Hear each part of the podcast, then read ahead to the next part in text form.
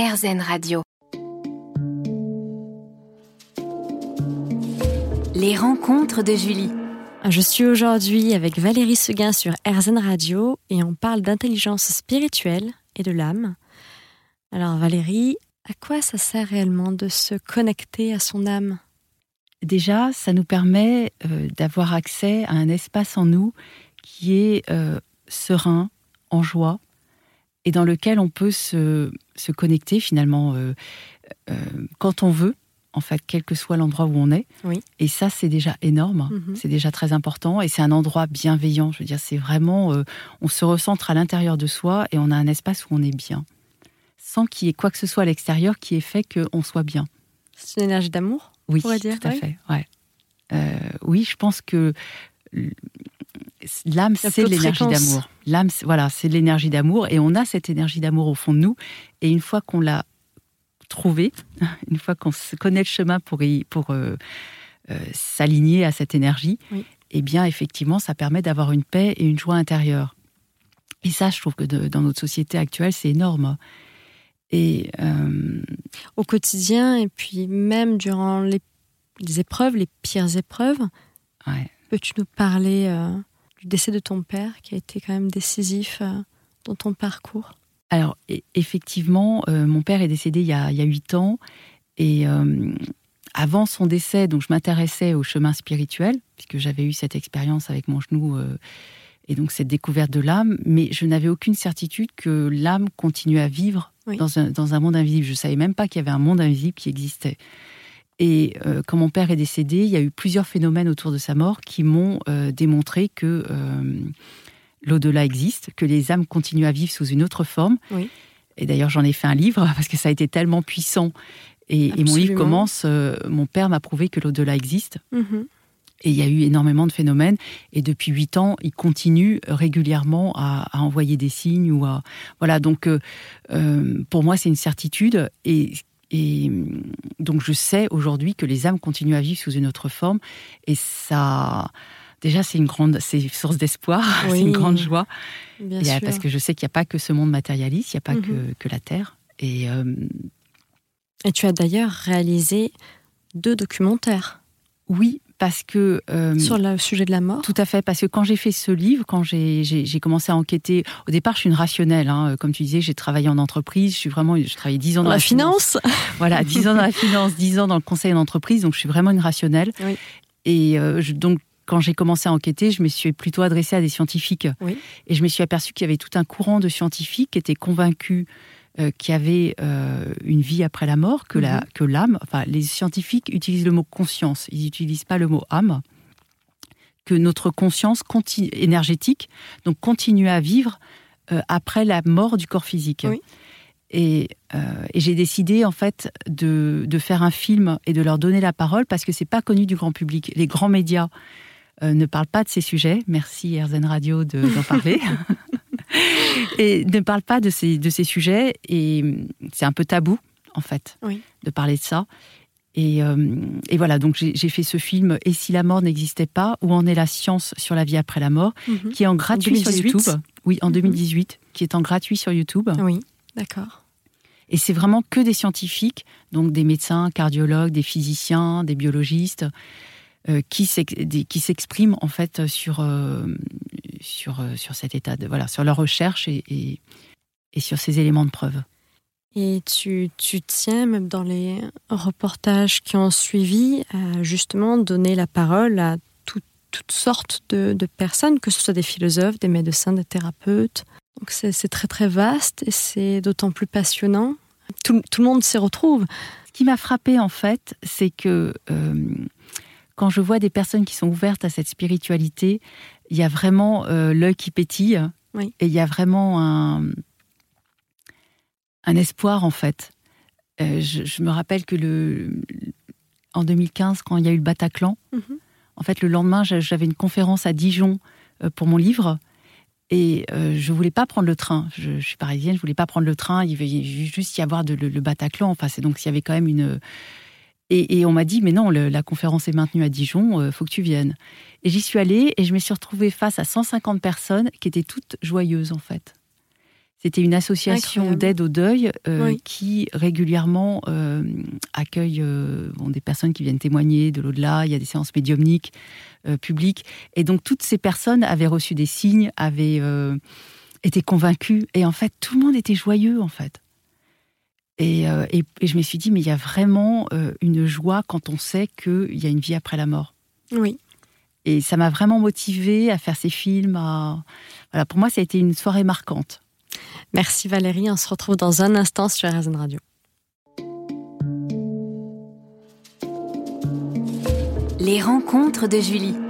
Merci de nous écouter. Je suis aujourd'hui en compagnie de Valérie Seguin, auteure et réalisatrice de documentaires portant sur l'âme et sur l'intelligence spirituelle, notamment au travail. On trouve de remarquables exemples de neuroplasticité dans la science. Depuis les années quatre-vingt-dix, euh, la recherche sur la plasticité du cerveau a explosé. Peux-tu nous parler de la neuroplasticité cérébrale ? Alors, ce que j'ai compris, je ne suis pas une experte du sujet, mais ce que j'ai compris, c'est qu'effectivement, euh, il y a des zones du cerveau euh, qui sont activées quand on a des pensées ou des émotions, oui. et qu'on peut modifier, en fait. Euh, c'est la manière dont notre cerveau fonctionne. Et c'est un peu comme un muscle, en fait. Il suffit mm-hmm. de, de, de le muscler, et le cerveau, c'est pareil. Oui. Et, et c'est très il est intéressant. Malléable. Voilà, il est malléable, et c'est très intéressant parce que, avant, personnellement, euh, je pensais trop. J'avais un, un cerveau qui ruminait tout le temps, qui était tout le temps, qui, qui moulinait tout le temps, je dirais. Et, euh, et finalement, t'es jamais bien. On n'est jamais bien quand on a le cerveau qui, qui pense tout le temps. Et, euh, et personnellement, j'ai vraiment appris à apaiser mes pensées, à modifier euh, mes pensées, modifier la manière dont je gère mon cerveau. Mieux cohabiter avec son mental. Voilà, ouais. C'est la clé. Ouais, faut. Tout à fait. C'est important. Ouais. Et euh, donc oui, je, j'ai vécu cette, cette plasticité du cerveau, euh, et ça change tout. Parce que euh, on est, on n'a plus la tête prise par nos pensées. On a appris à maîtriser le, son mental. Oui. Et ça, je crois que c'est vraiment la clé du bonheur. Oui, être ouvert à, à toute autre chose. Pas rester centré sur, euh, sur un ou plusieurs problèmes qui nous empoisonnent la journée. Euh, essayer de voir euh, des instants de joie ailleurs. Exactement. Et c'est apprendre à utiliser son mental quand on a besoin de réfléchir, oui. quand on a besoin de l'utiliser. Mais le reste du temps, c'est essayer justement d'être en paix intérieure et de ne pas ruminer tout le temps les mêmes pensées. Oui. Qui ne servent à rien d'ailleurs. Mm-hmm. Alors, quelle importance revêt l'intelligence spirituelle au travail aujourd'hui ? Alors, tu sors un documentaire le vingt septembre, donc c'est-à-dire demain. Alors, peux-tu nous parler de ce vaste sujet ?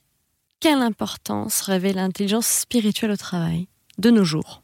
Pour, pour développer son entreprise, il ne faut pas uniquement miser sur les projets et les rendements. C'est obsolète, non, comme vision ? Miser sur les projets, les rendements et tout ça, oui, c'est important. Il n'y a pas mais, que ça. Aussi, mais aussi, effectivement, euh, il y a cette intelligence intuitive. Oui. Donc, même pour les projets, c'est, euh, c'est important d'avoir accès à cette autre intelligence en soi, mm-hmm. qui nous donne d'autres clés de lecture, euh, qui nous, euh, ça permet d'avoir une vision globale. Donc à la fois rationnelle et intuitive euh, des sujets, oui. de l'avenir, parce qu'on n'a aucune prise sur l'avenir, enfin, on ne sait, on ne sait pas du tout ce qui se passera demain, mais intuitivement, on peut avoir des, des clés.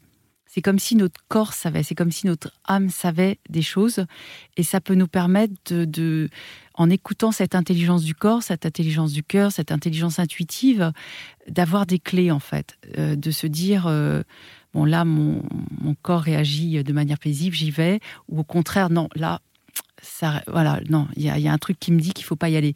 Et en fait, quand on apprend à écouter cette, euh, cette intelligence du corps, du cœur, cette intelligence intuitive, en fait, ça permet de, de, un discernement beaucoup plus clair, beaucoup plus adapté mmh, oui. à une situation qui, finalement, on, on ne connaît pas le futur. Oui.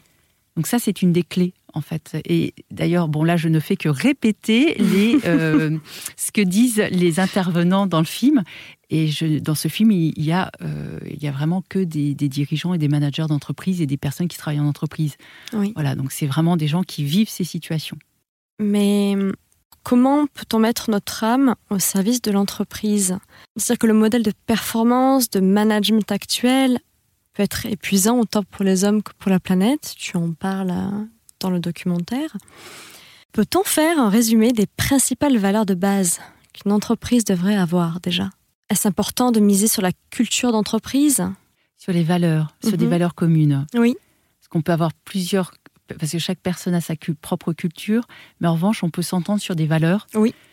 Euh, de... Bon, il y, y a évidemment les valeurs de base, comme le, le respect, la bienveillance, euh, l'écoute, la...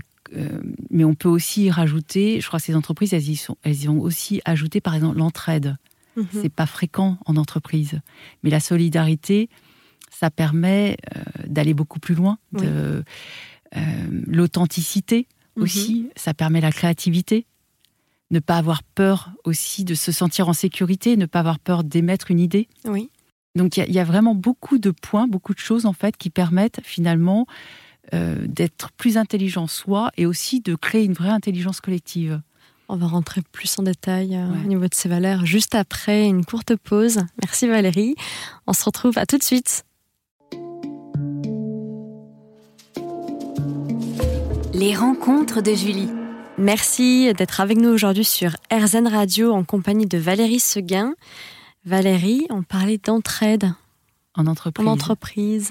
Et il y a effectivement une interview qui m'a marquée, euh, que j'ai faite, où il y a un des dirigeants, euh, c'était quand même une entreprise de six cents, euh, qui a une entreprise de six cents employés, ah oui, et qui dit, euh, chez nous, euh, quand quelqu'un avait atteint ses résultats, ses objectifs, mais qu'ils n'avaient pas été dans la solidarité, dans l'entraide vis-à-vis des autres, qui eux, pour qui c'était peut-être plus difficile de, de, de faire leurs résultats, de faire leurs objectifs, eh bien, la personne n'était pas valorisée. Oui. Voilà. Donc, il y a vraiment cette notion de « on aide les autres et on ne pense pas qu'à soi ». Et ça, c'est pas très courant en entreprise. Et ça permet de créer vraiment une, une belle énergie collective au oui. sein de l'entreprise. Et pour forger des relations solides, il est essentiel d'établir un contact affectif, en étant bienveillant, chaleureux, intègre et loyal. Et en se sentant, pour que chacun se sente en sécurité. Oui. En sécurité de s'exprimer sur ce qui le touche vraiment, sur... Donc euh... se préoccuper des uns et des autres. Oui, tout à fait. L'entraide. Ouais. Est-ce important de dédramatiser le changement ? Au contraire, de l'adopter, de le susciter, en étant optimiste, confiant, avec une autre approche, de plus craindre le changement, apprendre à l'accepter avec enthousiasme, l'encourager. Qu'en penses-tu ? cet, cet accès à cette intelligence spirituelle, à cette intelligence de l'âme, nous permet d'avoir une confiance intérieure. Oui. Et donc, on est beaucoup plus malléable face au changement parce qu'on vit au présent, et ce qui fait qu'on accueille ce qui arrive oui. avec confiance. Il y a donc, c'est une assez... conséquence. Voilà, euh... c'est une conséquence. Mm-hmm. C'est qu'on a une confiance intérieure, une paix intérieure, qui fait qu'on accueille ce qui arrive. Oui. Le bien comme le moins bien. Exactement. Voilà. On peut faire face à tout.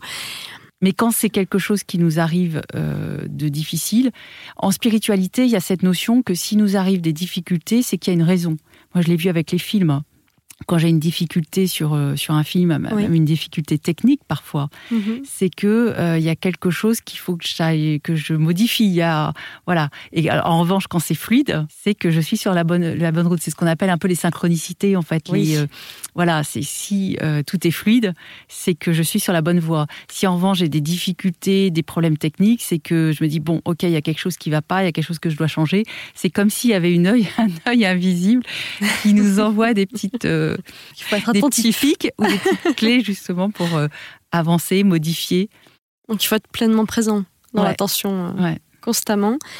Qu'en est-il de l'importance accordée à l'humour, à l'insolite ? Est-ce que les individus ne seraient pas plus performants s'ils étaient pleinement eux-mêmes, s'ils, se... s'ils savaient rire d'eux-mêmes, euh... sortir des sentiers battus, à s'amuser ? Est-ce que les, les salariés, les employés ne seraient pas plus concernés si tout était fait de manière posée, enjouée, pas tout le temps, mais sans cultiver l'enthousiasme, l'humour ? Alors, il y a une société... Toi qui as vécu en entreprise oui, pendant vingt ans, fait, ouais. raconte-nous, comment était-ce ? Alors, il y a une société, justement, dans, dans, dans le film, qui, euh, c'est La Paix Fourron, Olivier Muller, qui a mis en place toute ce...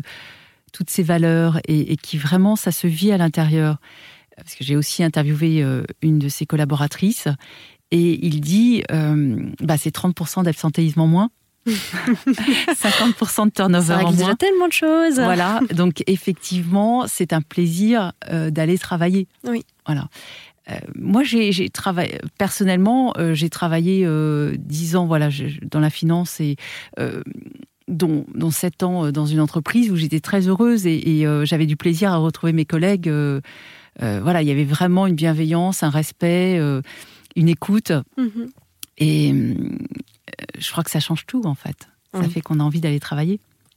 On se retrouve juste après une pause musicale avec Valérie Seguin et on parle des bienfaits de l'intelligence spirituelle sur la société.